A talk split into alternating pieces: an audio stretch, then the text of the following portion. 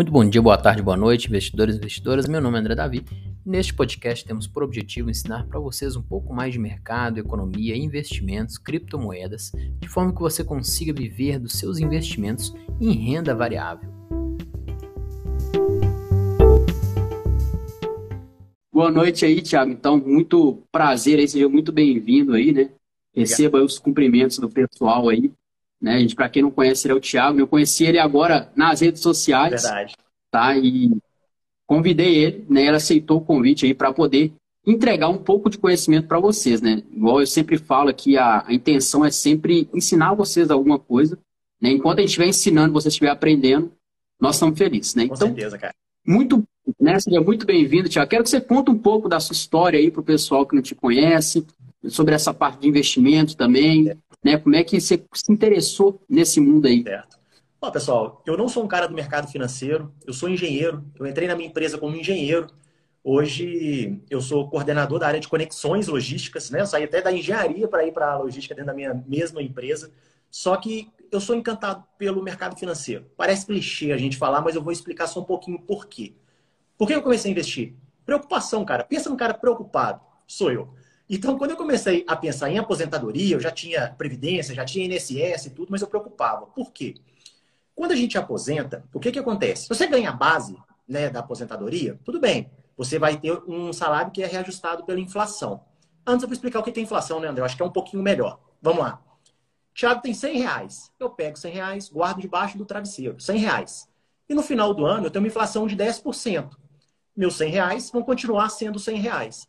Só que quando eu for no supermercado, os meus 100 reais só compram 90 reais de produtos. Olha só para você ver. Eu vou continuar com a minha nota de 100 reais, só que ele só é equivalente a 90 reais, porque eu tive uma inflação de 10% que corroeu esse poder de compra. Então, quando eu olhava, projetava minha aposentadoria, por mais que parecesse ser bem legal, o que, que acontece com a aposentadoria? Se você ganha a base, você até tem um, uma correção aí de acordo com a inflação. Se você ganha acima do mínimo, a sua correção já não é mais igual à inflação. Ela é menor. Aí o que, que acontece? A gente está ficando mais velho, a gente tem mais necessidades, inclusive financeiras, e o meu poder de compra, apesar de você ver lá uma progressão naquele salário, naquele valor que você recebe, o meu poder de compra estava, estaria decrescendo. E isso me tirava no sossego. Né? Vamos lá, Tiago com 25 anos, eu tenho 32, mas vamos lá, Tiago com 25, 27 anos, cara, morrendo de preocupação com a aposentadoria. Né? Então, isso foi o que me motivou a começar a investir. Porque eu falei, eu não quero perder poder de compra, né? Eu quero ter uma vida próspera e com uma progressão. Aí eu comecei a estudar um pouquinho do mercado, o que, que ele poderia me oferecer, quais os riscos esse mercado também tinha. Então foi o que me levou a, a começar a investir, cara. Aposentadoria, preocupação em excesso. Pô, show de bola. Né? Gente, então a gente pode ver que realmente é, é, eu acho que deveria ser a preocupação de todo mundo, né? É que o pessoal não consegue entender, só pensar no, famoso Kinder Ovo, né? Exatamente. Quando a gente era na época dos 2000 ali, quanto que vale um Kinder Ovo? E hoje, quanto que vale, né? Exatamente. Você com, não consegue comprar, tudo tá subindo. O ovo de Páscoa esse ano foi terror. não sabia se estava mais caro o ovo de Páscoa a gasolina, né? Verdade, cara, verdade. Tava complicado. Mas isso é um ponto muito interessante mesmo. E para quem está entrando aí, por favor, já pode, que tiver uma dúvida, pode botar no comentário ou na caixinha de perguntas, que a gente vai responder as dúvidas, tá bom? E já manda para aquela pessoa ali também para aprender um pouco mais, tá? Então, Thiago, é, eu acho que muito, muito interessante essa, esse ponto que você bateu aí, né? Do, de você mesmo, você ter uma profissão, né? Você ainda buscou investimento para ter como uma segunda fonte de renda, né? Preocupado realmente na aposentadoria, que a gente é preocupado tanto no presente, hoje em dia. Ah, eu posso morrer amanhã, eu posso morrer amanhã, eu vou ter que viajar, eu tenho que aproveitar, tenho que gastar tudo, porque eu posso morrer qualquer dia. E se você não morrer amanhã? Você vai Exatamente. ficar postergando até 90 anos de idade. E olha, né? E isso é uma coisa. A chance de você estar vivo amanhã é muito maior do que a de vocês morrerem, viu? Então, amanhã provavelmente vai existir. amanhã vai existir. E a gente tem que estar preparado para isso. Né? Verdade. Né? E se você não está preparado, você só conta com seu salário hoje, é muito, é muito preocupante. Porque pode acontecer alguma coisa de você, por exemplo, né? Acontecer algum problema de saúde, você ter que se ausentar do trabalho, ou ser mandado embora. E aí você fica, vai ficar muito mais preocupado se não tiver uma segunda fonte de renda ali, seja através de investimento ou outra coisa. E aí vai, vai né, piorar a sua saúde, piora seu emocional, você fica preocupado, sua família começa a ter desgaste na família. Tudo por causa de um emprego você perdeu, que é muito triste. Mas se você não se preocupa a partir de hoje, ah, não vou mexer em investimento não, porque eu já sou médico, por exemplo, já sou dentista, já tenho meu emprego. Tá, mas até quando você vai ter esse emprego? Ah, eu sou concurso público. Tá, mas você é feliz? Você tem certeza que o salário que você ganha no concurso vai te sustentar daqui a 20, 30 anos? Exatamente. Né? Por exemplo, hoje, para quem ganha 5 mil reais hoje é muita coisa, mas daqui a 10 anos, 5 mil reais vai comprar o quê? Exatamente, cara. Né? A gente tem que pensar sempre nisso. E quando a gente fala sobre eu acho muito interessante. A gente não tem que pensar nem só a questão de onde aplicar o dinheiro. O que que eu acho que é assim aquele insight, aquilo, aquilo que faz realmente a gente mudar de vida, pessoal. Quando a gente fala assim, nossa, eu preciso mudar de vida, a primeira coisa que você pensa, eu vou cortar gastos, eu preciso ganhar mais, você deixa aquilo entrar na sua cabeça. E eu acho que as coisas não começam por aí. A primeira coisa que a gente tem que pensar realmente é a questão do planejamento. Por, quê? por que, que eu falo isso? Porque a gente tem muitos gastos burros. Por que, que eu falo gastos burros? São aqueles gastos que a gente às vezes não gostaria de ter. Né? Um, um, exemplo, eu vou num local, aí eu chego lá e eu não sei muito como é que tá minhas finanças, eu acabo fazendo uma refeição que era para ser uma coisa muito prazerosa e depois eu saio de lá com um sentimento de culpa. E assim, eu gastei um dinheiro que eu poderia estar aplicando de outra forma. Não é você deixar de, de ir num restaurante para investir dinheiro, de maneira nenhuma. Mas é ir num restaurante sabendo que você pode ir. E se caso você não for, você sabe o qual que é o objetivo que você tem com esse valor. É viver de acordo com, com o seu estilo de vida, com seus objetivos, sabe? Viver de, a gente fala que é viver de maneira in, inteligente, né? Administrando bem o que você tem. Sim, eu acho que realmente é isso. E eu, eu acho que esse ponto é um dos pontos fundamental que acontece com todo mundo, né? Por exemplo, hoje a pessoa ganha mil reais, né? Aí mês que vem ela ganha uma promoção, dois mil reais. Aí ela, ela aumenta tanto a condição de vida dela, né? Começa a comprar novos produtos, começa a comprar mais coisa, que ela não consegue mais viver com dois mil só. E ela fica, não, mas não tenho dinheiro, não tenho dinheiro. Não, mas você viveu mês passado com mil reais, como é que você conseguiu viver com mil e agora com dois mil? Você dobrou seu, seu patrimônio não consegue viver com isso? Exato. Né? A gente, eu fico meio, meio, né, meio pensativo nisso, porque eu sou militar, né? Então, o soldado ele ganha X, né? Quando ele é promovido, né, alguns a cabo, você ganha 2X praticamente, então você dobra seu salário. E aí aquela pessoa continua endividada, continua passando problema. Eu, caraca, mas se você ganhava mês passado mil reais, por exemplo, como é que agora ganha dois mil? Você não consegue ter. Aí a pessoa, ah, mas é porque agora eu comprei uma moto, eu comprei não sei o quê, não sei o quê, e mudei de casa. Eu falei, cara, mas você só ganha dois mil, você está comprando tanto de coisa, fazendo dívida e tudo mais. Exatamente. Cara. Aí a, é isso que você falou, é o, o gasto consciente, né? Exato. É, é pequeno passo que a gente dá na nossa vida, por exemplo, ir fazer as compras com uma lista. Né? Às vezes a gente não vai fazer uma lista. Aí você ah, tá lá, opa, aqueles chips, pegar o chip daqui, ah, mas tem um, uma coisinha legal ali, vou pegar também. Aí você, quando você vai ver, você foi comprar arroz e feijão e tá levando dois carrinhos de compra. Verdade, cara. Verdade. Assim, nada impede, impede que você faça isso, né? É, só que, assim, tem que ser uma coisa que seja consciente, não por impulso. Porque se você fizer isso por impulso, você vai ter que abrir mão de algumas outras coisas que realmente seriam um prazer maior para você. Seria coisas que você realmente gostaria de fazer. Por isso que é bom a gente ter essa, essa consciência. Show de bola. Então a gente já abordou o primeiro tópico aqui, né? Que é como começar a investir. Então, para você que quer começar a investir, a primeira coisa é a famosa educação financeira, né? Que eu sei que tem gente contra, ainda não sei por quê. Mas educação financeira é isso, é você ter o gasto consciente. Então, antes de você, ah, eu vou né, ter uma vida regrada, não vou, não vou né? Às vezes a gente, né? Eu tenho um pouco dessa visão ainda, mas estou diminuindo muito, né? A, aquele fato de, ah, não, eu não vou gastar nada para investir. né? Mas você tem uma vida por trás. Né? A gente, quando a gente começa a ver tanta oportunidade de mercado, a gente só quer guardar dinheiro para comprar as Exatamente, coisas, né? Comprar ação, comprar não sei o quê. Exatamente. É, é meio difícil também. Falo, mas enfim. Eu comecei a investir, cara. Eu sou o cara mais consumista agora. Porque entra dinheiro na conta, eu já falo com minha esposa. Nossa, eu quero comprar mais, mais ação, mais fundo imobiliário. Mas, cara, eu adoro aquela questão de geração de renda, né? Você vê a cada mês subindo um pouquinho, você vê, ah, subiu 2, 5, 10, 20, 100 reais todo mês. Cara, aquilo dá um prazer absurdo, cara. A maior alegria do investidor é quando cai o primeiro, por exemplo, dividendo, né? O cara cai 10 centavos, aí você, caraca, caiu, caiu dinheiro de graça, que isso, cara, ganhou dinheiro sem fazer nada, parado aqui, eu abri minha conta e caiu 10 centavos, que que é isso? Que mundo é esse? Aí, é. aí você pensa assim, pô, se eu juntar, em vez de 100 reais, 200 reais, vou ganhar 20 centavos, se eu juntar mais 100, se eu juntar... Aí é isso que tem que entrar na sua cabeça, é, faz o investimento, tenha seu primeiro dividendo, nem que seja 5 centavos, entendeu? É a alegria de você Você escolheu aquele ativo, você estudou, né? Por isso que eu falo, né? um dos principais pontos para começar a investir é a educação financeira e o segundo é em conhecimento. Então não adianta você, ah, eu não sei nada, André, ah, vou pegar uma casa de análise ali, vou pegar as ações que elas estão recomendando, vou pegar o que aquele pessoa botou no Instagram lá, que ela comprou a ação tal, vou comprar aquela ação também. Não faça isso. É, não faz isso. Né? Igual, o Thiago mesmo falou que quando ele começou a investir, o que ele fez? Ele falou, eu comecei a estudar, comecei a me aprofundar nessa área. E a gente é eterno estudante, né? Em qualquer área da nossa vida.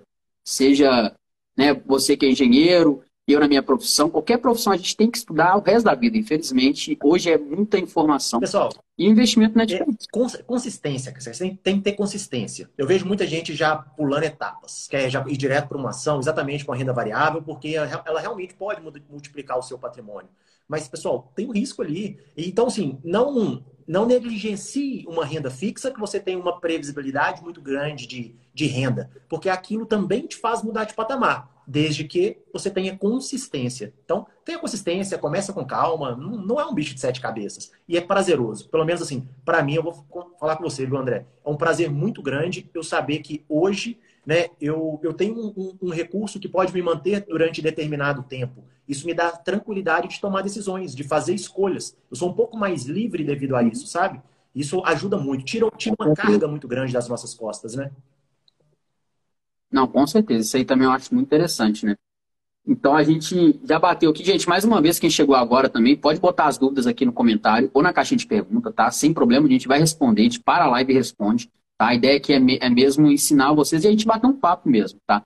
Então, o primeiro passo, para quem não sabe, André, eu não sei nada de investimento, Thiago, estou perdido. Primeira coisa, começa a ter o gasto consciente, porque não adianta você querer investir sem dinheiro também. Ah, mas eu não sobra nada, André, eu quero fazer mágica. Não. Primeiro, ah, não sobra nada do seu salário, procure fazer final de semana, algum bico. Tem, existe N formas de você ganhar, nem que seja 50 reais. Exatamente. Por exemplo. E com 10 reais você já consegue comprar uma ação, um tesouro direto 10 reais, 20 reais, 50 reais. Então não é empecilho você não ter dinheiro. 10 reais, eu tenho certeza pegar, lá, entregar panfleto no final de semana é 50 reais. Né? Você ganha 50 reais, investe sua primeira ação. Né? Então, o interessante é, primeiro, você gasto consciente e né, o segundo ali é buscar conhecimento. E aí a gente entra nessa seara da, da renda fixa. Eu achei interessante você comentou aí, Tiago, que é, eu estava ouvindo hoje até um podcast né, do, do ele falou: não busque atalhos na nossa vida. A gente tem essa tendência de sempre buscar atalhos para tudo. Né? Mas aí ele, ele, entrou na seara de um atleta profissional. Né? O atleta profissional busca atalhos, ele vai desde o básico até no avançado para uma competição. E a gente quer investir, já começar. Não, já vou começar com, por exemplo, opções, que é um tipo de investimento muito a, a avançado. Né? Até investidores muito avançados não mexem com isso ainda. Porque realmente tem que ter um conhecimento. A, a perda que você pode ter é muito grande. E a pessoa já quer entrar naquilo. Não, eu vou entrar que eu vou ganhar muito dinheiro e não sei o quê. Calma, bota o pé no freio, vai na renda fixa. Né? A gente pode falar em algumas renda fixas aí, Tiago, que, que na sua visão aí, hoje em dia está valendo a pena com a inflação muito alta, né? Uhum. Hoje em dia a gente está tendo esse ano é um ano de oportunidades. Pra, na minha visão, é um ano de oportunidades. Quem não começar a investir esse ano vai se arrepender muito ano, é, que, vem. ano que vem. não, né? Daqui a cinco anos. investir em alguma coisa ali, a probabilidade de você ganhar dinheiro é alta, né? Na condição que a gente está hoje. E assim, é, a renda fixa, sim, ela, na minha concepção, ela sempre é atrativa, cara. E por que, que eu falo que ela é sempre atrativa? Ah, dentro da renda fixa, existem indexadores. O nome parece estranho. Mas o que, que são esses indexadores?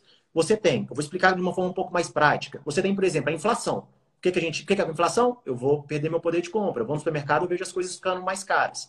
Como que o mercado, um dos nomes que o mercado dá para essa inflação? IPCA. Então, eu tenho uma renda fixa que ela me rende IPCA mais uma taxa fixa, que a gente chama de pré-fixada. Ou seja, se a inflação subir, o meu rendimento também sobe. Se a inflação cair, o meu rendimento cai, porém, eu tenho uma taxazinha pré-fixada, que é um ganho real. Ou seja, eu não perco dinheiro, eu estarei respaldado. Então, esse é um tipo de renda fixa. Eu tenho um que é atrelado à taxa de juros. Vocês estão ouvindo aí, às vezes, no noticiário, taxa de juros não para de subir, está subindo e etc. Pois é, são as taxas pós-fixadas. Então, se você compra uma taxa pós-fixada, por exemplo, se o juro sobe, você vai junto com ele. Então, é uma segunda opção. E você tem uma renda fixa que ela é a pré-fixada. Se está lá 15% de rentabilidade, juros caiu, subiu, inflação caiu, subiu. Você vai ter esses mesmos 15% de rentabilidade. Então, renda fixa a gente tem essas três frentes. Tiago, qual que é melhor? Cara, por incrível que pareça, todas. A gente. A, o legal do investimento é que a gente pode diversificar. E realmente não, não, não é balela, não. Todas são boas, todas têm seus objetivos. Você tem uma inflação que às vezes performa melhor no longo prazo, mas num curto prazo, igual você tem um juros muito alto, você compra alguns produtos como um Tesouro Selic, que é o tipo de investimento mais seguro que existe. Você, cara, um, uma coisa que é muito legal, que eu gosto de falar, é, é o seguinte. Quando a gente fala que a gente precisa economizar dinheiro, a gente começa a trabalhar, quer começar a economizar dinheiro. O que, que as pessoas fazem? Vou guardar um dinheirinho, vou colocar na minha poupança, porque isso é importante para mim. Concordo. Investir na poupança é melhor do que não investir. Só que com um pouquinho de conhecimento, pessoal, um pouquinho mesmo, você já consegue rentabilizar muito mais do que uma poupança, que é um próprio Tesouro Selic. O Tesouro Selic você empresta dinheiro para o governo, sem medo. O governo vai honrar suas dívidas. Se ele tiver ruim das pernas, ele emite novas dívidas e consegue honrar com as suas obrigações. Então pode ficar tranquilo. Tesouro Selic é o tipo de investimento mais seguro que existe. Hoje, o Tesouro Selic, ele te rende 13,25% ao ano, mais de 1% ao mês. Enquanto isso, uma poupança, por exemplo, ela te rende aí tá, 6 e pouquinho ao ano. Né? Ela é 6% mais uma taxa, TR. Então, deve ficar em 6,15, alguma coisa próximo disso. Olha a diferença. Eu estou saindo de uma poupança, que é um tipo de investimento seguro, que eu resgato quando eu quiser, certo? Então, eu quero alguma coisa similar. Tesouro Selic. Investimento seguro, resgato quando eu quiser, e você praticamente dobra a sua rentabilidade. Tiago, é difícil investir? Cara, qualquer banco, qualquer corretora, qualquer forma financeira que você usa para armazenar o seu dinheiro praticamente, você consegue investir no Tesouro Selic. É simples e fácil. E você já melhora significativamente aí a sua rentabilidade. Porque, cara, trabalhar, ganhar dinheiro, dá trabalho pra caramba. Então, não perca dinheiro deixando ele debaixo do colchão.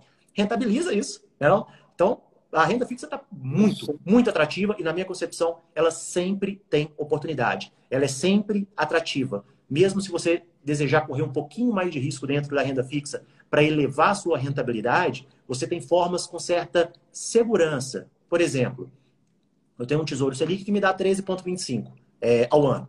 É uma baita de uma rentabilidade, excelente. Tiago, mas eu queria um pouquinho mais. Beleza, você vai lá, tem um CDB, Certificado de Depósito Bancário. Empresta um dinheiro para quê? Para um banco. Exatamente. Olha para você ver como é que eu estou ostentando. Emprestando dinheiro para um banco. E para emprestar para esse banco, às vezes ele me dá 110, 120% de, do Selic, por exemplo, né, que a gente chama do CDI, no caso. Né? Então ele já vai me dar aí 15% ao ano. É uma rentabilidade um pouquinho mais agressiva com um pouquinho mais de risco, às vezes, que eu corro, eu ainda tenho uma garantia de proteção em cima desse, desse certificado que eu compro e eu consigo ter uma remuneração melhor. Então, a renda fixa tem muita oportunidade e não precisa de tanto conhecimento para você dar aquele primeiro passo. Eu acho que é mais sair da inércia mesmo, é mais começar.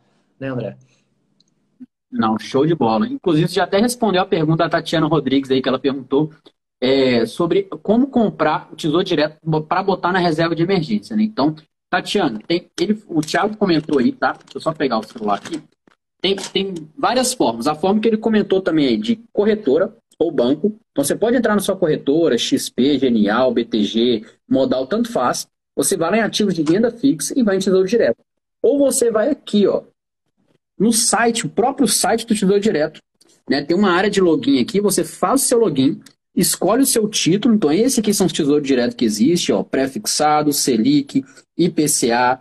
Você escolhe ele e clica e compra, né? Só que agora à noite você vai conseguir comprar? Não, porque o mercado está fechado, tá? Você vai comprar entre 9h30 e 18 horas, tá? E aí você vai lá ou compra no site do Tesouro ou compra diretamente na sua corretora, né? Isso é muito simples. E como reserva de emergência, o Tesouro Direto pode valer como reserva de emergência, mas eu não recomendo botar tudo no Tesouro Direto. Né? Por quê? Né? Na minha visão. Por quê, André? Porque é, a reserva de emergência é realmente para uma emergência. E final de semana, por exemplo, o mercado é fechado. Então agora, 18h30, está fechado o Tesouro Direto. Se você precisar de resgatar o seu, por exemplo, eu preciso de agora 5 mil reais, por exemplo, você não vai conseguir. Só amanhã, depois das 9h30 da manhã. Então, pelo menos uma parte da sua reserva de emergência tem que ter uma liquidez imediata, que é o quê? Você precisou, por exemplo, final de semana, você tem que ter o seu dinheiro na hora. Né? Um exemplo que eu tive foi lá quando eu estava, eu já morei na fronteira com a Bolívia, e teve um, né, um, um cabo lá do, no meu pelotão lá que eu estava, e ele, a filha dele passou mal, tinha que fazer uma cirurgia no domingo. E aí a filha dele tinha uma cirurgia por fora e era 5 mil reais. E ele não tinha, não tinha nenhum dinheiro. E a médica queria o dinheiro à vista para fazer a cirurgia. Ela não ia fazer a cirurgia sem o dinheiro. Ou seja, primeiro que ele já não tinha reserva de emergência. Então já a gente fez uma rifinha e conseguimos na rifa ajudar. Mas primeiro, não tinha reserva de emergência. Segundo, se ele tivesse em tesouro direto, ele não ia conseguir sacar no domingo, só na segunda-feira. Então, olha o desespero que você encontra, porque, ah, não, mas eu tenho dinheiro na minha reserva, eu tenho, mas você não consegue na hora. Então, tesouro direto é uma boa para reserva de emergência, mas tem uma parte, pelo menos uma pequena parte, por exemplo, uma no conta ou um CDB de algum banco que você pode resgatar a qualquer momento. Entendeu? É esse que é o, feeling que às vezes a gente não tem. Que tem que ter um, um caso real para a gente perceber que realmente, opa, fiquei num, num, desesperado, precisei final de semana, eu vou conseguir feriado, eu vou conseguir. Exatamente. Né, o tesouro direto, infelizmente, ainda não. Exatamente. Ainda não. Só para lembrar que se é reserva de emergência, é Tesouro Selic, viu, pessoal? Dentro do Tesouro lá tem vários outros tipos de, de investimento. Então, com liquidez, assim, sem ter aquela oscilação de patrimônio, Tesouro Selic.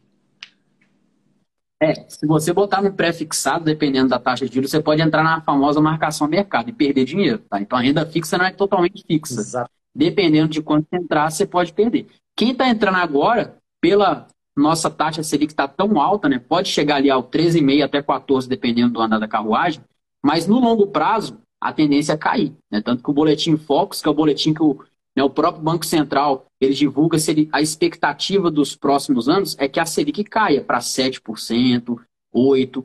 Então, quando ela cai, você ganha dinheiro no pré-fixado, mais ou menos isso. Né? Então, você não vai ter tanto prejuízo no pré-fixado por agora, nesses próximos meses aí. Ele, quando a pessoa entra, é uma loucura mesmo. Por quê? Porque você faz dinheiro de todo jeito. Se o mercado está subindo, você faz dinheiro. Se o mercado está caindo, você consegue fazer dinheiro. Você consegue fazer de todo jeito. Só que não é tão simples igual às vezes a gente vê as pessoas vender, não. Então a gente tem que tomar cuidado e entrar com uma, com uma estratégia, pelo menos, é, estabelecida na nossa cabeça, né? Assim, por onde eu quero começar. Na medida que você vai aprendendo, às vezes você vai arrojando um pouquinho, né? É, fazendo algumas outras operações. Mas tudo é oportunidade. Tudo é oportunidade, qualquer cenário. Show de bola, é oportunidade mesmo. Então comece, gente, sempre com uma renda fixa. Se você não sabe nada, comece em conhecimento, conteúdo, mas enquanto você vai aprendendo, bota no tesouro direto, num CDB, de um banco grande, né? A, a, prioridade é um banco grande, porque se pegar um banco muito pequeno, ele pode ser que ele entre a falência, você vai estar coberto, mas é uma dor de cabeça gigante você ter que entrar para no FGC para tentar, enfim. Né? Compre o mais certo. Né? Vai ganhar menos? Vai né, do que um banco pequeno, por exemplo. Vai, mas André, não, vai, não é tanto diferente. Você nem ia ganhar 100% e vai ganhar 50%. Não é essa a diferença. A diferença é alguns por cento que, com o andar da carruagem, você vai aprender um pouco mais e vai diversificar mais. Não vai partir para a renda variável já com uma bagagem maior, um conteúdo maior. Exato. Né? Inclusive, tem uma dúvida aqui ó, do Márcio. Né? Márcio F. Rodrigues. Qual o valor razoável para considerar como reserva financeira? Né? Reserva, reserva de emergência, eu acho que ele quis dizer. Né? Exato. Pode falar aí, Tiago, o que você acha aí, o valor exato aí para na sua visão? Então, esse valor ele depende um pouco de qual a sua atividade profissional e seu momento de vida, ô, ô Márcio. Mas assim, de maneira geral, a gente usa de 6 a 12 meses do nosso custo de vida como reserva de emergência. Não é o meu salário, é o meu custo. Se eu tenho um salário de 5 mil, como o exemplo que o André citou, mas o meu custo de vida de 3 mil reais, então vai ser seis meses referente a 3 mil reais. Seria 18, 18 mil reais, tá? Mas assim, é uma. É, isso é só uma, só uma média. Porque, por exemplo, Thiago, eu sou um cara que sou autônomo, só que tem mês que eu ganho muito dinheiro, tem mês que eu não ganho, né? Eu sou o único que tem um salário dentro da minha família, então até sugeriria um prazo, um, um prazo maior de reserva. Agora, não, Thiago, eu sou solteiro, sou concursado, eu moro com os meus pais, então talvez aí uns três meses, quatro meses, já começa a ser um, prazo interessante. Mas, de maneira geral, de 6 a 12. Show de bola, né? Também acho isso. E a reserva de emergência é realmente uma emergência. Só você pensar quais emergências que eu posso ter. Né? A de seis meses, 12 meses, por quê? Porque a primeira, né, a primeira coisa que pode acontecer é você perder seu emprego. Então, se você tiver uma, um custo de vida já bancado por você mesmo para 12 meses, por exemplo, você não fica com aquela preocupação de, cara, eu tenho que pegar o primeiro emprego que eu ver na frente para trabalhar, para conseguir. Não, você tem uma, um tempo para parar, sentar, pensar, falar, não, calma, peraí, o que, que eu tenho que fazer agora? Né? E aí você vai resolvendo a sua vida sem estresse. Por isso que você tem que ter uma reservinha. Né? E outra coisa pode acontecer, o exemplo que eu dei, uma cirurgia, né, algum, algum problema familiar que você precisa de arcar, precisa de ajudar, né, algum problema com você mesmo, por exemplo, você bateu o carro e não tem seguro. Né? É errado, eu acho errado, mas é, cada um tem a sua visão. Por exemplo, você bate o carro não tem seguro, você tem que pagar 10 mil reais. Por exemplo, para o outro, né, pro outro motorista lá. Como é que você vai arranjar esse dinheiro? Vai pegar um empréstimo? Não, você pode tirar da reserva de emergência temporariamente e depois você repõe esse dinheiro na reserva de emergência. Então, para isso que serve, é emergências diversas. Não acho que nunca vai ocorrer uma emergência que sempre vai ocorrer. É inevitável e é imprevisível. Eu não posso falar qual, qual emergência que vai ocorrer comigo. Exatamente. Não sei. Pode ser qualquer uma. Exatamente, cara. Se desse para planejar, seria fácil, né, André? Aí seria fácil. Mas esse detalhe que o Thiago falou também, se você for concurseiro, você não precisa de seis meses. Você vai sair do seu emprego, vai ser mandado embora? Provavelmente não. Então, às vezes, é três meses, dois meses. Né? Não adianta também você ter só dois mil reais. Por exemplo, porque hoje em dia uma cirurgia, infelizmente, é muito caro. Né? Bate o carro. Vezes uma franquia de um seguro é dois mil reais. É um absurdo, é um absurdo. Mas aos pouquinhos. Então, você não, não adianta. Não, é, a gente também está falando para você só ter a reserva de emergência primeiro para depois investir. Você pode fazer as duas coisas ao mesmo tempo. Então, separa. Eu tenho 50 reais por mês para investir. Bota 25 em um, 25 no outro. 30 em um, 20 no outro, para você também. Ah, eu tenho que ter seis meses do meu salário, tem que ter 18 mil, mas eu ganho mil, só, só consigo investir 100 reais por mês. Então vou levar cinco anos para reserva de emergência para depois investir. Não, aí também eu acho que vai esperar demais. É, o, o, legal é porque assim, não existe fórmula mágica para praticamente nada. Tudo é adaptável, tudo vai do perfil né, e da disposição de cada um deles. Né? Porque assim, tem gente que não, para ele, se ele investiu num tesouro Selic ali, ele quer só aquilo para a vida toda, não esquenta a cabeça com o resto. Então, é errado, Thiago. Poxa, eu, como Thiago, não gostaria. Eu prefiro diversificar um pouco e tentar rentabilizar melhor isso. Mas tem gente que quer o sossego e pronto, só quer deixar ali. Então, não tem regra, pessoal. Tudo é adaptável. Por isso que, assim, é legal a gente conhecer as opções que o mercado oferece. Conheça as opções, porque aquilo já vai dar um baque, assim, você fala, nossa, mas que tanta coisa. Aí você começa já a definir qual que você acha que tem um pouquinho mais de aderência com o seu perfil e com seus objetivos. Pô, show de bola. Então é isso aí. Então, né, é, vamos partir agora, assim, para os tipos diferentes, principais de investimento, né? Igual o Thiago comentou, você tem que saber todos, né? Aí você para e pensa assim, tá, mas espera aí. Quais são esses todos os principais, né? Para você não se assustar, você vai botar na internet, renda fixa, vai tá um tanto de investimento em renda fixa, mas calma. Vá no básico, vá no simples, vai no que vai dar certo, né? Por exemplo, tesouro direto. Tesouro direto CDB. E no máximo a LCI, que é letra de, de crédito imobiliário, que é os mais simples que tem ali e os mais, mais líquidos, ou seja, que mais pessoas vão investir. Oh, tá? Então vai no, no, simples, vai no um básico. O conceito legal da renda fixa é o seguinte: quando a gente fala em renda fixa, normalmente o que, que é? A gente empresta dinheiro para alguém. Então eu falo tesouro direto, eu empresto dinheiro para o governo. Se eu falo um CDB, certificado de depósito bancário, eu empresto dinheiro para banco. Uma LCI, igual o André comentou, né, que é letra de crédito imobiliária. Eu financio o mercado imobiliário, uma LCA, né, eu financio do agronegócio, uma LC, eu financio o, é, financeiras de maneira geral. Então, renda fixa, quando você vê um título, uma sigla que você não entende, olha lá qual é o significado dela e você vai saber que está emprestando dinheiro para alguém ali você já começa a ter uma noção de como você rentabiliza esse valor. Show de bola. E aí, né, renda fixa, então, procure primeiro esses três, no máximo, ah, eu não tenho tempo, tesouro direto, igual o Thiago falou, vai no básico, vai no feijão com arroz, que não vai ter problema, só emprestando dinheiro para o governo, né? Ah, mas se o governo falir, André, se o governo falir, todo o resto já faliu, já quebrou. Então você não vai. Você está no último do, do, seguro ali, praticamente, né? Por exemplo, ah, o governo não está pagando a dívida. Imagina como é que está o restante do país se o governo não está pagando a dívida. Então, né, por exemplo, recentemente a Rússia declarou moratório, ou seja, a Rússia falou que não vai pagar as dívidas dela. Por quê? Está em guerra, lá está o caos.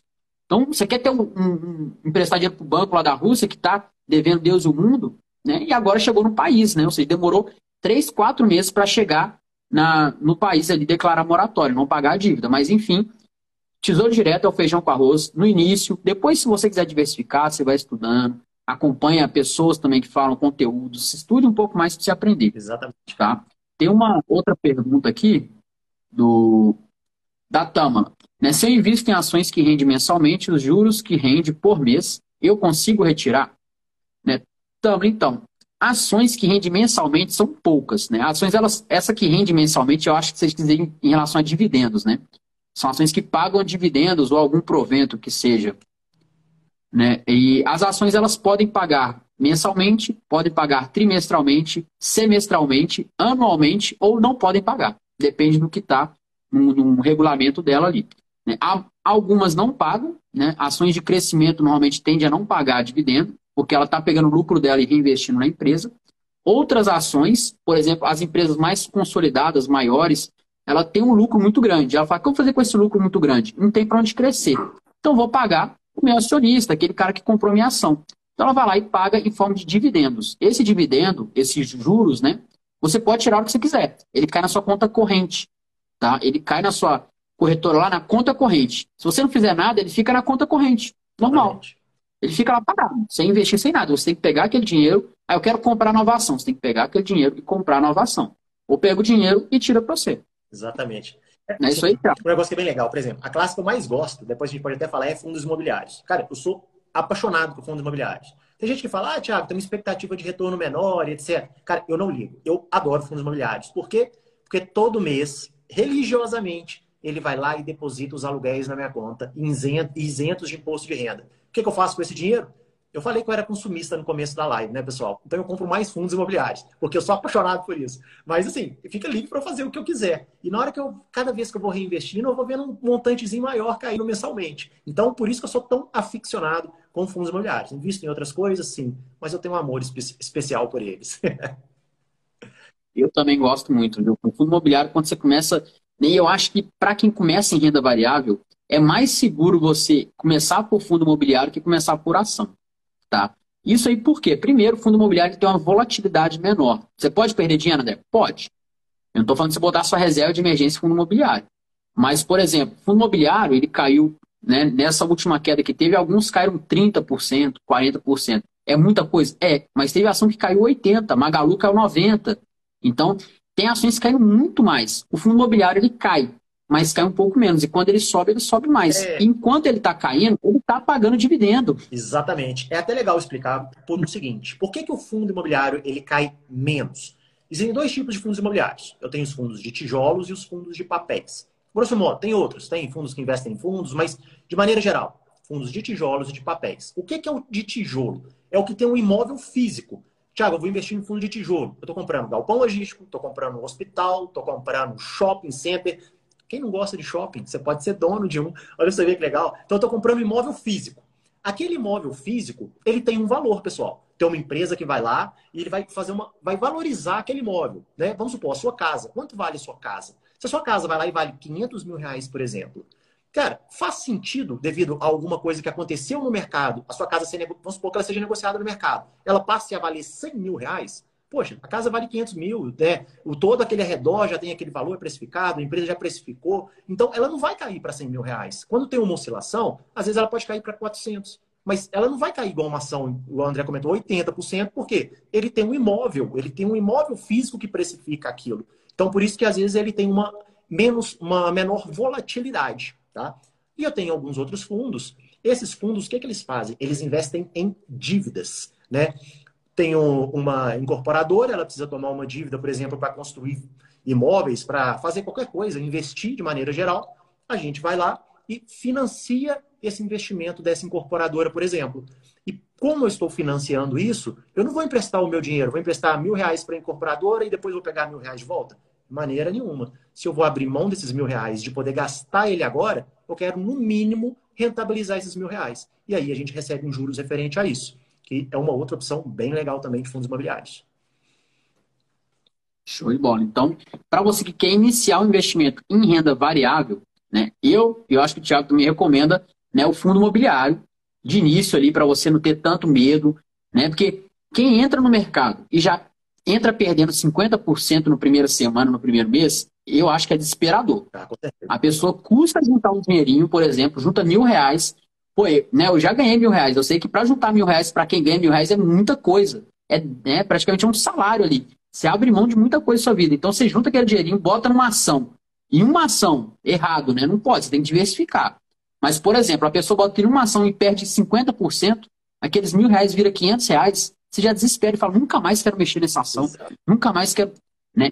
Agora, ao contrário, você bota um pouquinho desse, você tem mil reais para investir, bota lá, tesouro direto, uma parte, outra parte, fundo imobiliário.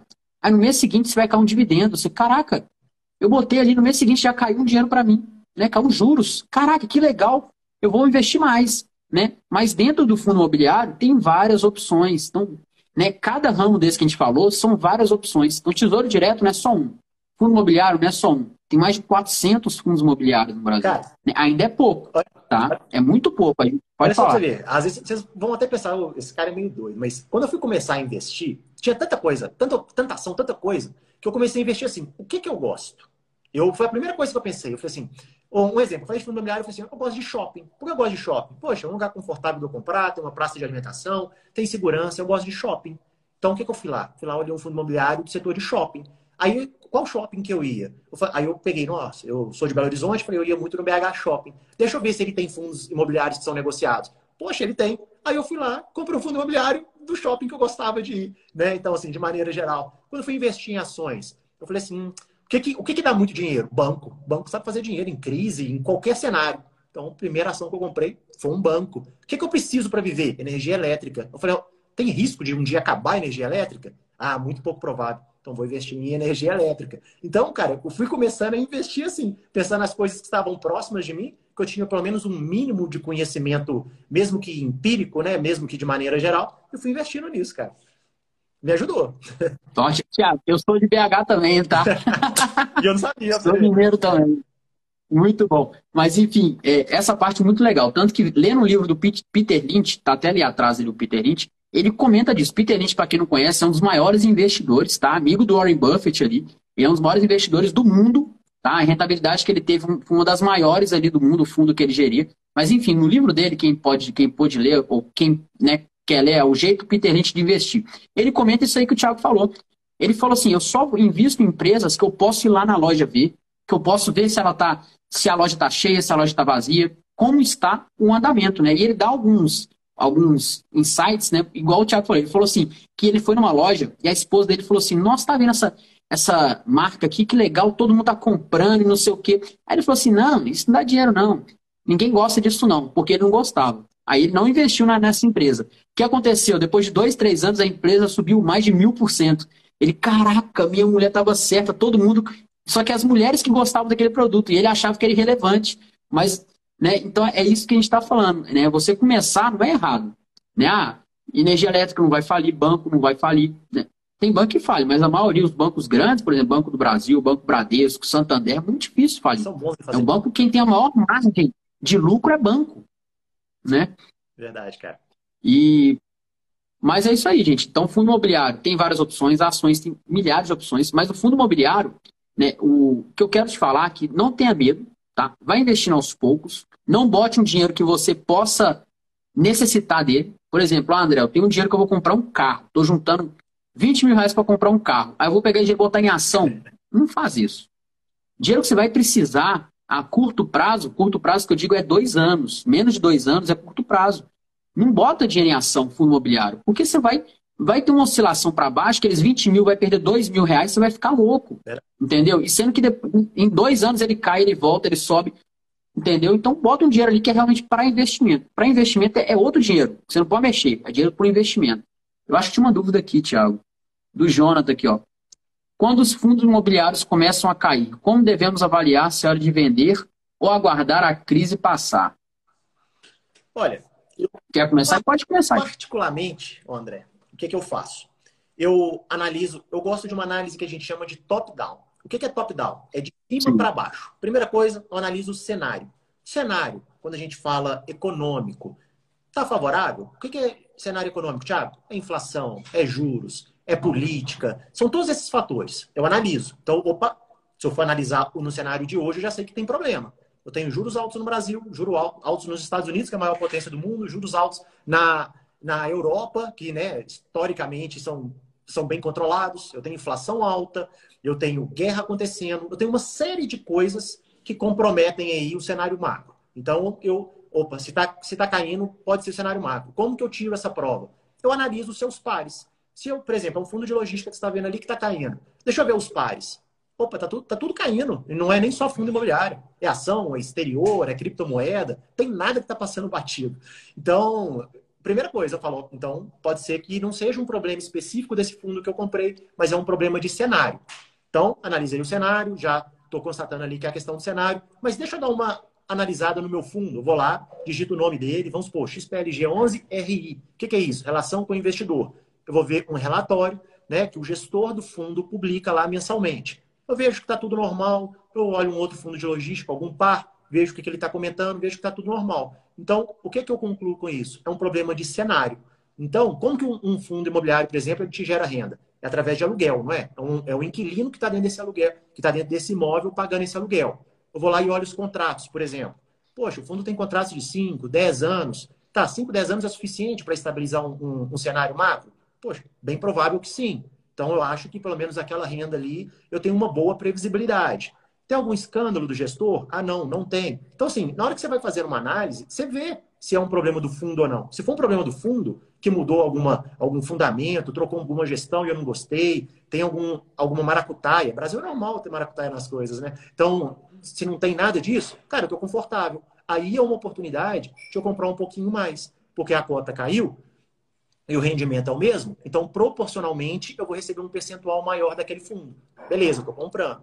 Agora, se fosse o oposto, o cenário está favorável, o juros está baixo, a inflação está estabilizada, país, Brasil é o país do futuro, tudo legal, e eu vejo que é só aquele fundo está despencando, eu, opa, eu vou analisar e se eu ver que ele não faz sentido para mim, eu saio e vou para outras oportunidades. Então, é uma análise mesmo, né? Não tem, não tem fórmula mágica. Pô, show de bola. Né? Rapidinho, gente, venho fazer para vocês três pedidos. Primeiro pedido, para você que está na live aqui, primeiro pedido tira um print aí depois, posta nos stories para marcar a gente. Se a gente está agregando algum conteúdo para vocês, tá?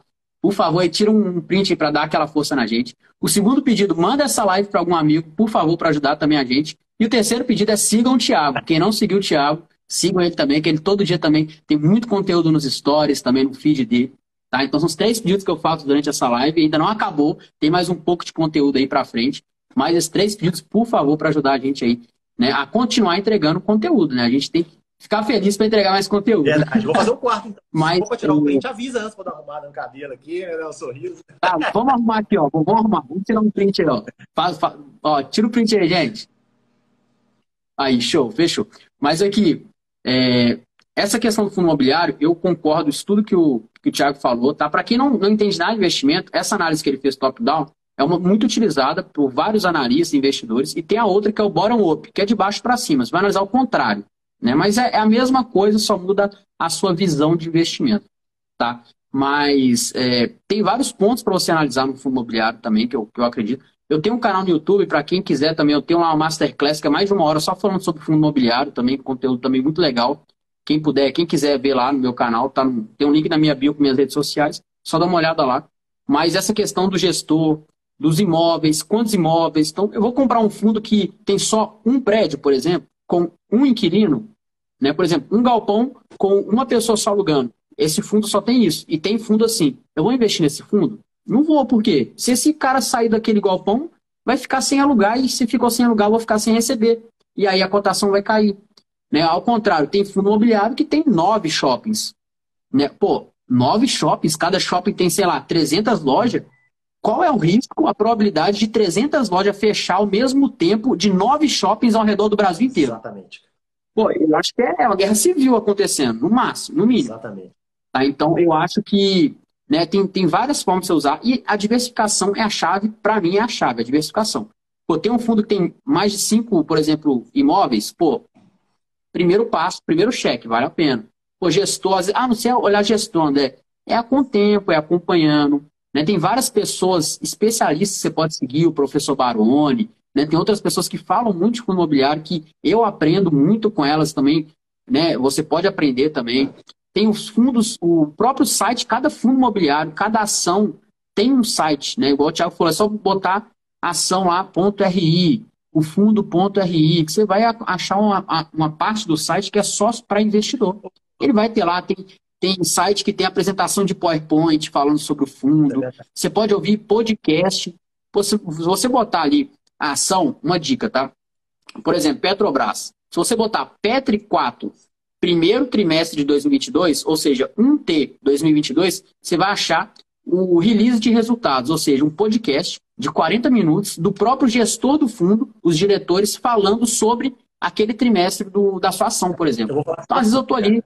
Né? Eu sou apaixonado por slide. Eu, antes de eu ouvir esse release, porque é chato pra caramba, eu acho muito chato eu vou lá e eu gosto dos slides. Por quê? Só que o slide a gente tem que tomar um pouco de cuidado com ele. Porque ele é muito bonito, ele é, ele é ilustrado, ele tem resultados, ele vai enfatizar os pontos positivos da empresa. Mas, assim, de maneira geral, você vai entender como que essa empresa faz dinheiro, você vai ver ali se ela está com alguma dívida, onde que ela está investindo, onde que de fato ela está investindo para crescer, né? Que são pontos muito legais da gente entender antes de investir. Porque você só seguir aquela dica, pô, André falou que a ação tal é boa, ela vai, né, ela vai disparar você, às vezes, né, se, ela, se ela não dispara naquele momento, você vai ficar meio com medo, vai vender, às vezes, num, num, num, prejuízo sem entender o porquê. Então, na hora que você entra naquele slide bonito, cheio de cores, você já tem uma, uma noção, pelo menos. Por que, que a receita dessa empresa está caindo? Ah, não, é porque ela está investindo forte em outras empresas, ela está adquirindo outras empresas, então ela ainda não conseguiu rentabilizar, por exemplo. Por que ela está com uma dívida tão alta? Porque ela acabou de comprar essa outra empresa. Então, eu gosto do, do PowerPoint. Mas o, o, release, a hora que você vai na, na conferência, sem dúvida ali, é uma aula à parte dessa empresa. O fundo imobiliário eu gosto daquele que tem muita imagem. Você vê o shoppingzinho, vê o mapinha, eu gosto desse negócio ali. É, é igual você falou também. Quando eu vejo esse mapinha, você vê lá, você pode entrar no Status Invest ou no site do fundo, tá? Você vai lá no final lá, é, esqueci como é que chama, relatório gerencial, alguma coisa assim. Todo mês tem. Dos fundos imobiliários é mensal. Todo mês tem um relatório do fundo ali. Você sabe os shops que ele tem, o que, que ele fez nesse mês, se ele adquiriu, se tem galpão logístico reformando, se não tem, quanto tempo vai demorar para entregar. E você pode acompanhando. Por exemplo, eu acompanho, né, por exemplo, se eu acompanhasse dois fundos imobiliários, Todo mês eu vou abrindo lá, é cinco minutinhos, você gasta ali, você vai vendo. Aí você vê, pô, esse fundo está reformando esse galpão faz um ano e não entregou ainda. Pô, tem alguma coisa errada. Não, eu já não, gostei dele. Pô, ele já não está entregando o que ele está tá falando. Então, são alguns insights que realmente você vai ter que estudar um pouco, vai ter que abrir mão do seu tempo hoje para colher no futuro. Tudo na vida é assim. Pô, eu quero correr uma maratona, o Thiago é corredor aí. Não tem que treinar pra caramba, Thiago? Tem que gastar o seu tempo para correr, para treinar. Porque você não vai chegar, pô, quero correr a maratona, pô, vou, vou agora na rua e vou correr 42 quilômetros. Não vai. Não é assim. Você vai começar educativo, correndo curto, fazer aeróbico, academia. São processos, né? Lembra daquela parte do início da live de não pegar atalho? É processos. É você sentar na mesa, é estudar. Né? Não é você chegar aqui, pô, já quero investir em fundo imobiliário. Qual fundo que é o melhor, André? Me fala aí que eu vou investir. Não, não é assim. Eu acho que esse não é o, não é o ponto que você tem que ter. Exatamente. Assim, bem, bem importante, igual a gente falou bastante fundo imobiliário, né? E o André tinha começado falando é, muito bem, é saber características, pontos importantes para se analisar. Então vamos lá. Primeira coisa, quantidade de imóveis. Como ele comentou, se eu tenho um fundo que tem mais imóveis e mais inquilinos, se um deles sai, eu tenho um impacto menor naquela receita. Então eu continuo recebendo rendimento. Então já é um ponto positivo.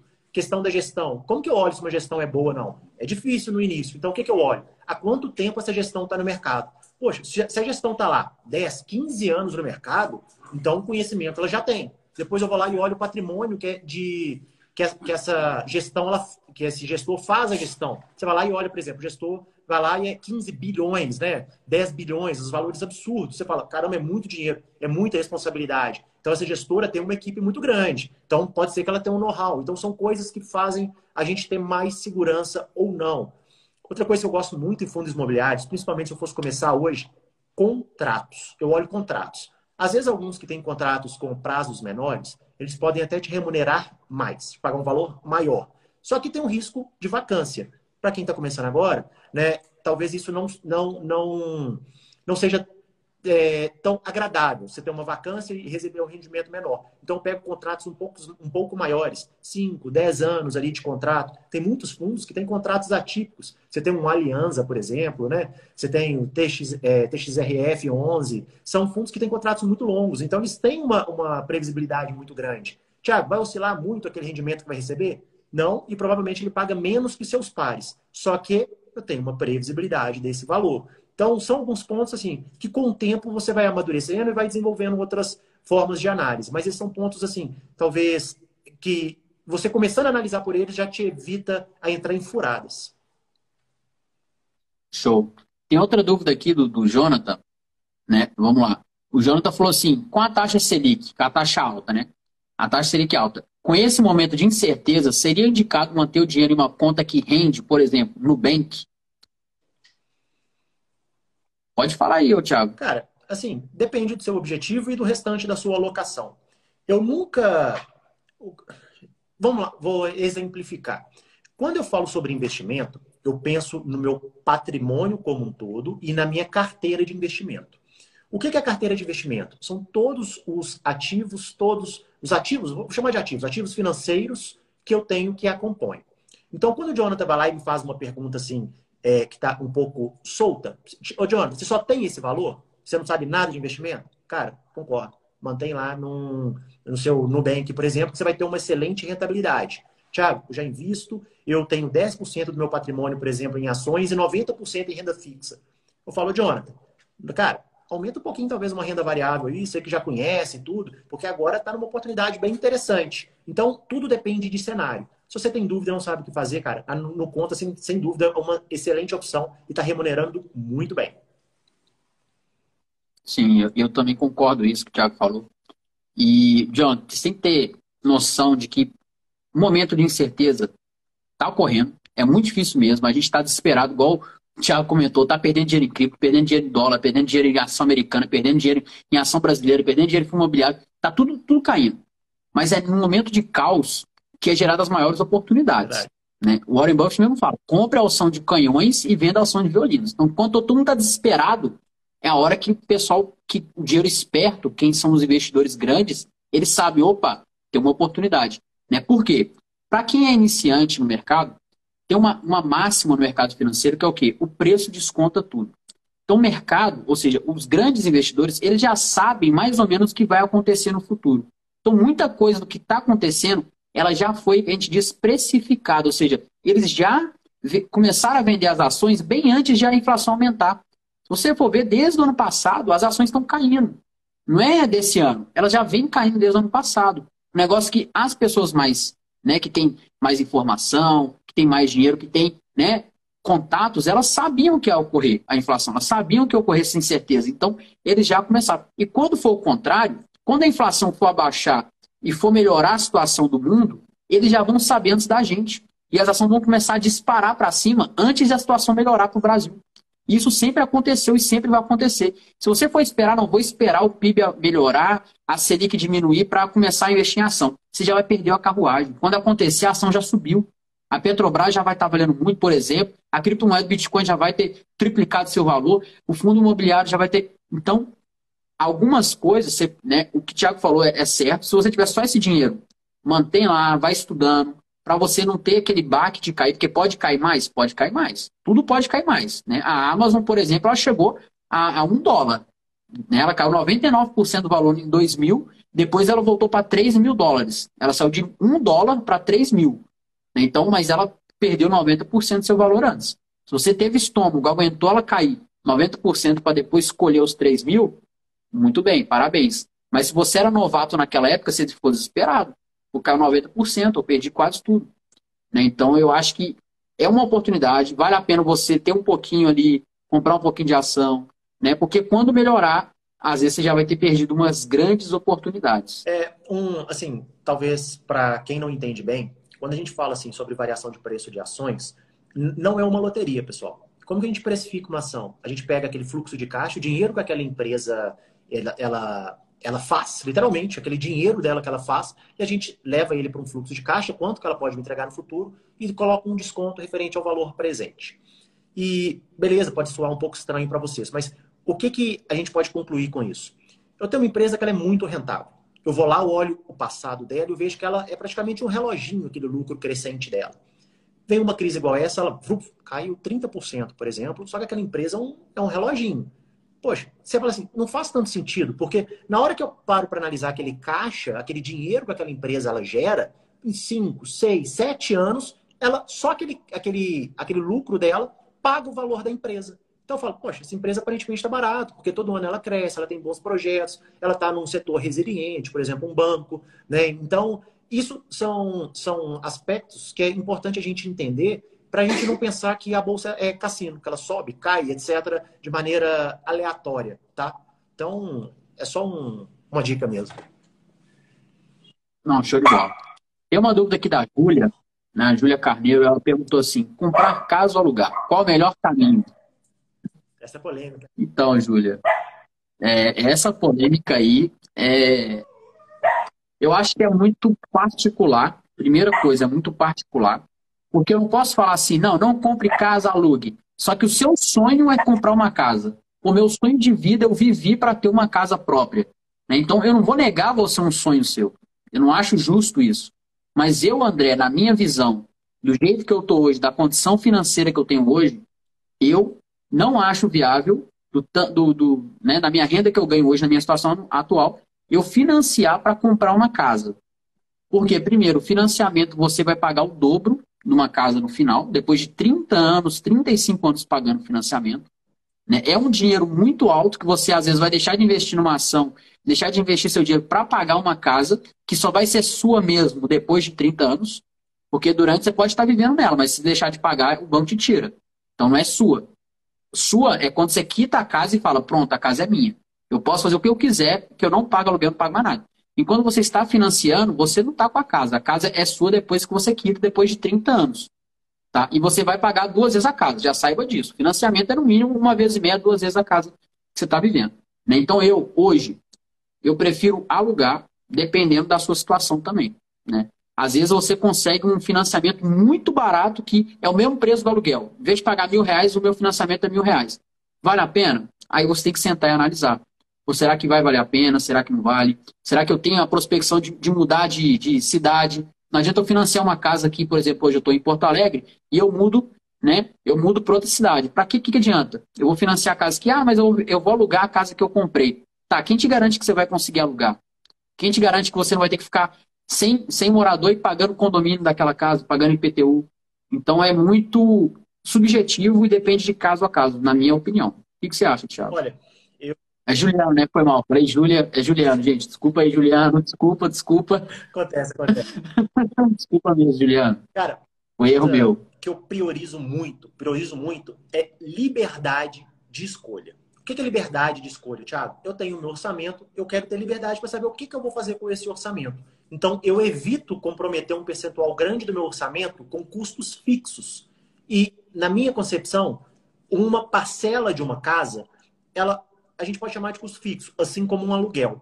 Só que o aluguel tende a ser menor do que essa parcela da casa. Então eu acabo tendo uma flexibilidade maior com o restante daquele orçamento. Então eu divido até em períodos de vida. Estou começando a trabalhar agora. Normalmente eu tenho um salário menor, né? Eu tenho muitos sonhos e talvez eu nem continue naquela empresa. Cara, eu prefiro um aluguel que ele me dá liberdade de escolha eu estou no aluguel, vamos supor, pago mil reais, tenho um salário de três mil reais. Já é um aluguel alto, mas vamos para facilitar. Se vem uma inflação, o meu aluguel sobe muito e meu salário mantém aquele, ali começa a ficar um pouco difícil para eu poder arcar com aquilo, eu estou tendo que comprometer minha qualidade de vida, eu vou sair daquela casa e vou pular para uma casa mais barata. Não é vergonha, é uma liberdade de escolha. Eu vou escolher morar num lugar um pouco mais barato para eu poder usufruir de outras coisas com esse valor. Então, eu prefiro um aluguel nessa situação.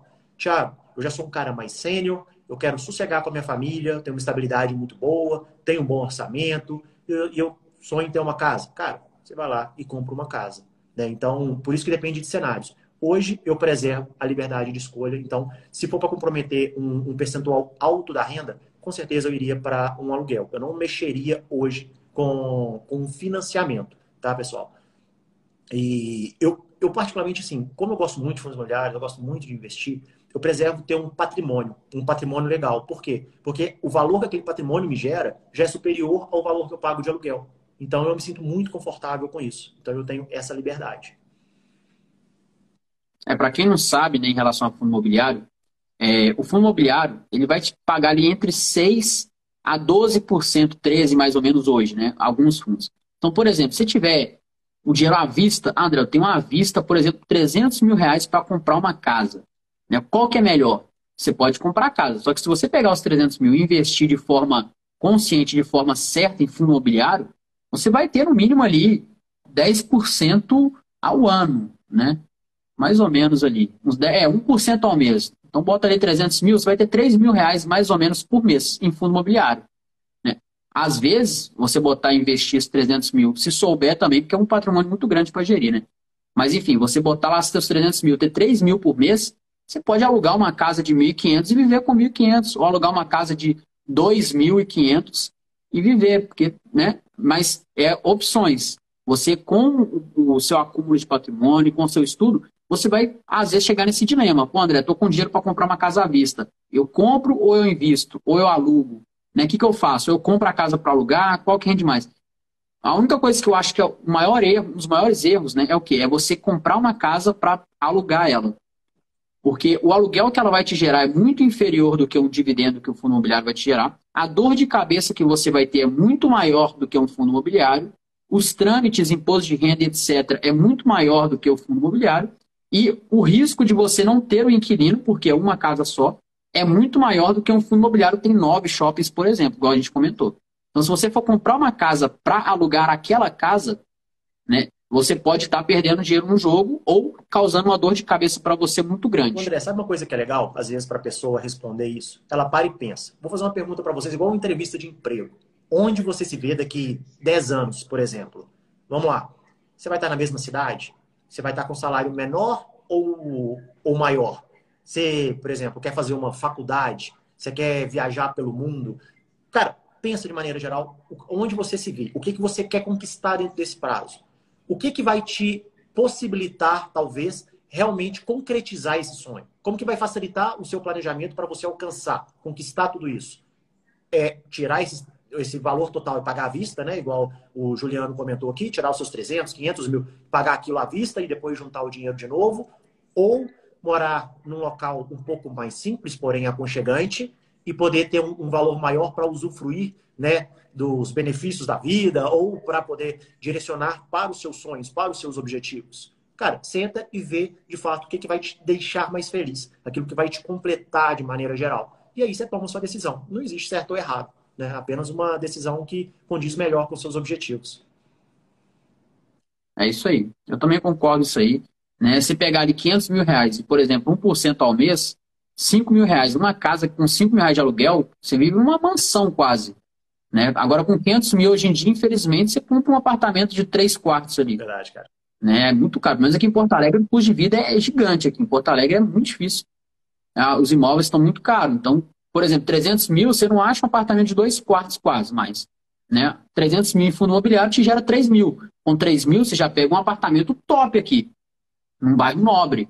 Então, vale você escolher. Pô, André, mas eu vou investir em mas eu não sei investir. Então, gaste um tempo, até porque 300 mil, 500 mil é muito dinheiro. Gaste um tempo para você estudar, para você aprender, montar uma carteira de fundo imobiliário, e aí você decide. Ah, não, quero estudar fundo imobiliário, quero comprar a casa. Sim, compre, mas compre sabendo que teria outras opções melhores para você, dependendo do seu perfil, dependendo se você quer dor de cabeça ou não quer, ou quer comodidade, ah, não, aquela casa é casa dos meus sonhos, igual a gente comentou. Aí tá bom, cada um tem a sua escolha, cada um tem a sua opção. Mas eu, como investidor, né, como a gente está falando de investimento, né, né, e eu estou falando o que vai gerar mais rentabilidade para você, se tiver com dinheiro à vista, você tem a opção de colocar nos investimentos e render mais do que né, um aluguel, por exemplo, né, ou você tem a opção de comprar a casa e Brasil. Aquela casa pode valorizar ou desvalorizar. Você pode comprar a casa no mês seguinte, sei lá, acontecer algum infortúnio ali, construir um prédio gigante dos seus dois lados. Sua casa ali fica toda no, na sombra e não vale mais nada. Né? Ou o contrário, você pode comprar uma casa de 500 mil e virar um bairro nobre e ela virar um milhão. André, então, sabe, é o seu risco, eu acho. Sabe uma coisa, cara? A gente tem, né, de maneira geral, a gente valoriza muito o curto prazo e subvaloriza, talvez, aquele longo prazo. O que eu quero falar com isso? Quando você para e olha a sua situação hoje, Aí você fala assim, nossa, daqui dois anos eu nunca vou conseguir fazer isso, nunca vou conseguir fazer aquilo. Então a gente pensa muito naquilo e a gente às vezes é, valoriza muito aquilo, sabe, pessoal? E a gente não valoriza aquilo que a gente pode alcançar num prazo maior, por exemplo, 10 anos. Por que, que eu falo isso? Quando você tem sonho, você tem um, um objetivo, cara, eu falo para vocês, senta, escreve o que, que você quer e o que, que você precisa fazer. Vai por mim. Senta e escreve aquilo, cara. É tipo motivacional mesmo. Vai lá, senta e escreve o que, você quer fazer. E o que, que você precisa fazer. Cara, vem coisa que te desanima, vem coisa que te faz feliz, vem coisa que te motiva e por aí vai. Cara, mas foca naquilo. Que daqui um tempo, você vai ver aonde você consegue chegar. Normalmente é até acima daquilo que você projetou para você. E por que eu estou falando para isso? Porque, cara, se você às vezes hoje você quer, vai fazer uma dívida absurda para comprar o, o seu imóvel, e, né, porque você fala, ah, depois eu não vou ter oportunidade, isso aqui é minha vida, você vai naquele comodismo, pessoal, vocês estão deixando de viver. Então, realmente, confia no, naquilo que você quer. Às vezes você abre mão, vive um aluguel para ter um pouquinho mais de flexibilidade de orçamento e trabalha firme para você alcançar aquele objetivo daqui a 10 anos. Porque às vezes o, seu, o imóvel que você compra hoje não seria nada próximo ao que você vai comprar né, nesse, nesse tempo. Então, uma sugestão também, assim, um ponto positivo para o aluguel. Show de bola. Concordo também. O De Fábio Júnior falou o que eu também quero também é viajar pelo mundo, cara, é isso mesmo, é viajar, aproveitar. Vida é uma só, mas lembrando, vida é uma só, mas você vai ter dinheiro para aproveitar a vida daqui a cinco anos. Então, a gente tem que viajar, tem que aproveitar nas férias, tem que fazer uma viagem boa mesmo, tem que aproveitar, mas tem que saber, né? Durante esse tempo que eu não estou de férias, eu vou torrar todo o dinheiro, ou eu quero fazer uma férias final do ano topzera e vou todo mês juntar um pouquinho para poder ter essa condição, ou eu vou investir meu dinheiro para ter um patrimônio e quando eu tiver aposentado eu vou viajar no mundo, daqui a cinco anos eu vou juntar um dinheiro que eu vou conseguir viajar pelo mundo. Então já conheci um, uma pessoa que ela fez isso, ela juntou dinheiro durante cinco anos da vida dela, pediu uma licença durante dois anos do, do trabalho e viajou o mundo, deu a volta ao mundo com a esposa, entendeu? Então, eles juntaram dinheiro, se planejaram e conseguiram. Né? Então, isso não é empecilho. Igual o Thiago falou, não é empecilho. Bota um objetivo, só que você tem que botar um objetivo, sentar e planejar. Tem que sentar e planejar. Eu vou mostrar aqui, ó. Né? Eu não mostro muito isso, não, mas aqui, ó. Igual o Thiago falou, ó. Eu tenho ali, ó. Meu mural, né? O mural dos sonhos ali e os objetivos. Legal, então, isso, isso é o que leva, é o que leva você a não desistir. É você ter o seu objetivo à vista ali, você parar, olhar ali e falar assim, caraca, é, é isso que eu quero. Eu estou lutando para isso, eu estou estudando para isso, eu estou investindo para isso. Não é só chegar e falar assim, não, isso aí, uma hora eu vou morrer, uma hora vai acontecer qualquer coisa, né? Então, é isso que eu acho, né?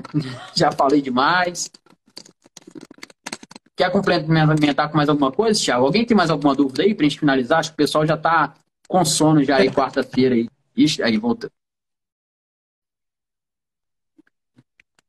Vai ficar torto aí que o celular não quer ajustar, não. Mas alguém tem mais alguma dúvida aí? Eu acho que já sanamos aí as dúvidas do pessoal aí. É isso aí, pessoal. Se você tem dúvida, cara, só dá o primeiro passo, só começa. Aí, ó, igual o Fábio falou, uma hora o shape vem. Concordo com você, cara. Mas para ele vir, você tem que começar, né? Não? Você tem que correr atrás. Então, só dá o primeiro passo, o resto, o resto vem. Começar é, realmente é sempre o mais difícil. Então, vou finalizar aqui, ó, com um ensinamento que eu aprendi ontem numa aula que eu tive, ó. 90% dos seus resultados é o que você faz todos os dias. É isso. Forte, hein? é constância, constância diariamente, você não parar, não parar, ter sede no seu objetivo. O meu objetivo é comprar uma casa, então tenha sede em juntar dinheiro e investir para conseguir comprar aquela casa. Meu sonho é viajar pelo mundo, né? então viaje ao mundo, mas se planeje, né? estude milhas para viajar barato, estude os lugares que você vai, faça um planejamento. Claro que na hora da viagem tudo sai errado, mas pelo menos o planejamento mínimo você tem que ter, entendeu? Então eu acho que a ideia é essa, não desista seu sonho, comece a investir. Esse ano 2022 e 2023, tenho certeza, vai ser o ano da oportunidade. Ah, André, mas tudo está caindo, uma hora vai voltar. Gente, uma hora vai voltar. Não é para sempre que a inflação vai estar tá alta, não é para sempre que, que tudo. Toda crise o pessoal acha que é para sempre. 2008 o pessoal achava que é para sempre. Na crise de 1929, se você for pegar os livros, o pessoal, todo mundo vendia tudo desesperado. Ah, vai acabar o mundo, vai acabar o mundo, não acabou. Entendeu? Várias crises que tiveram, né? Lá na década de 80, a crise no Japão, crise no Oriente Médio, crise na Grécia. Todo mundo achava que o mundo ia acabar, mas não acabou. Então, uma hora é cíclico, uma hora vai voltar. Só que a pergunta que eu te faço, quando voltar, você vai estar preparado ou você vai estar esperando uma outra coisa acontecer? Perfeito, cara, bem colocado, bem colocado. Fechou? Então acho que havia até comentou ali, ó, como o Kakimori disse, hoje foi mais do que investimento, foi mentalidade. Obrigado, André e Thiago. Show de bola. Pô, a gente fica muito feliz em estar tá, tá podendo entregar para vocês aí. Eu fico muito feliz, eu adoro ensinar, né? Não é à toa que eu sou militar e meus soldados lá eu fico ensinando eles que eu gosto pra caramba de bater um papo, de conversar. E, pô, muito obrigado, Thiago, pela live. Vamos encerrando, porque eu acho que a gente pode fazer outras lives. Eu gostei muito dessa live. Eu acho que a gente pode, se você quiser, Thiago, vou te convidar mais vezes, a gente fazer mais lives. Certeza, ensinar o pessoal. A gente pode pegar temas específicos também, se o pessoal quiser também, tá? Mandar, sei lá, eu quero hoje só sobre tesouro direto. A gente foca ali sobre tesouro direto, né? Para não ser tão amplo assim, que às vezes a pessoa fica meio perdida quando é amplo. A live vai ficar salva no meu Instagram, tá, gente? Eu posso mandar depois pro Thiago também, se ele quiser, se alguém pedir. Né? Eu vou salvar no Drive depois. Mas vai ficar no meu Instagram. Eu boto no YouTube também lá. Se, ah, eu quero ver vezes 2, que é muito grande. Bota no YouTube, você vê vezes 2 também, sem problema nenhum. Vou botar no podcast também, que eu tenho um podcast Vê vezes 2 lavando vasilha. Ouve a live lá, tá? Então, o que importa é você ter o conteúdo e você fazer alguma coisa. Não importa também só aprender. Você tem que agir. Tem que agir. Tem que agir, tem que fazer as coisas e tem que correr atrás. Show, eu acho que cumpri o objetivo de hoje, né? É isso aí, pessoal. Agradeço o convite, André. Para mim foi, foi bem legal mesmo, né? Eu não costumo muito participar dessas coisas, é, de lives, né, dessas coisas, de lives, mas assim, fiquei bem feliz, gostei bastante, gostei da presença do pessoal e da participação. Isso me alegra muito, de verdade. Falo de investimento porque eu gosto mesmo, aplico na minha vida, é uma coisa que, que eu gosto e defendo, que eu indico para os meus pais, para os meus irmãos, para os meus familiares, né? se é uma coisa que eu gosto e me faz bem, por que não fazer bem também para outras pessoas? Então, para mim é um prazer imenso estar aqui, pessoal. Agradeço mesmo. Show de bola. E se reclamar, vai virar o de WhatsApp, que o Abner falou, é isso mesmo. Não vai ter desculpa para não ouvir essa live, gente. Vai estar em todas as plataformas, em tudo quanto é canto, essa live vai estar rolando aí. Então não tem desculpa para você mandar para aquele amigo que ainda não investiu, para não perder a oportunidade, para depois você falar assim, ó, te avisei para investir, hein? Tá? Então, é, muito obrigado a todos aí que abrilhantaram essa live, pela presença. Muito obrigado pelo stories que vocês vão postar e marcar a gente, tenho certeza. Tá? Muito obrigado já a vocês. Tá? Fico feliz. Aguardo vocês na próxima live que a gente vai fazer. Com certeza vão ter outros momentos, outras oportunidades. Vou, vou arrastar o Thiago aí para mais live. vai começar que o pessoal gosta muito disso. Eu acho que a gente, igual o Thiago falou, a gente veio no mundo para ensinar mesmo e para distribuir conhecimento. Tá? Então é muito engrandecedor isso na minha parte. Tá? Essa semana eu fico por aqui. Espero que vocês tenham um ótimo resto da semana. Né? Ótimas vibrações. Está tudo caindo, André. Pô, mas fica feliz de ter, um, né, ter uma casa para morar, ter um lugar para uma família, ter alguma coisa aí. Né? E pelo menos um, um 10 reais para investir. Né? Então não tem desculpa. Com 10 reais você já começa a investir sem desculpa nenhuma. É isso aí. Fechou? Valeu, pessoal. Então tá, gente. Valeu. Até mais. Vai ficar salvo. Não esquece de ir lá e ver a live depois e mandar para aquele amigo chato lá que não investiu, mas tem que investir. Tchau, gente. Tchau, tchau.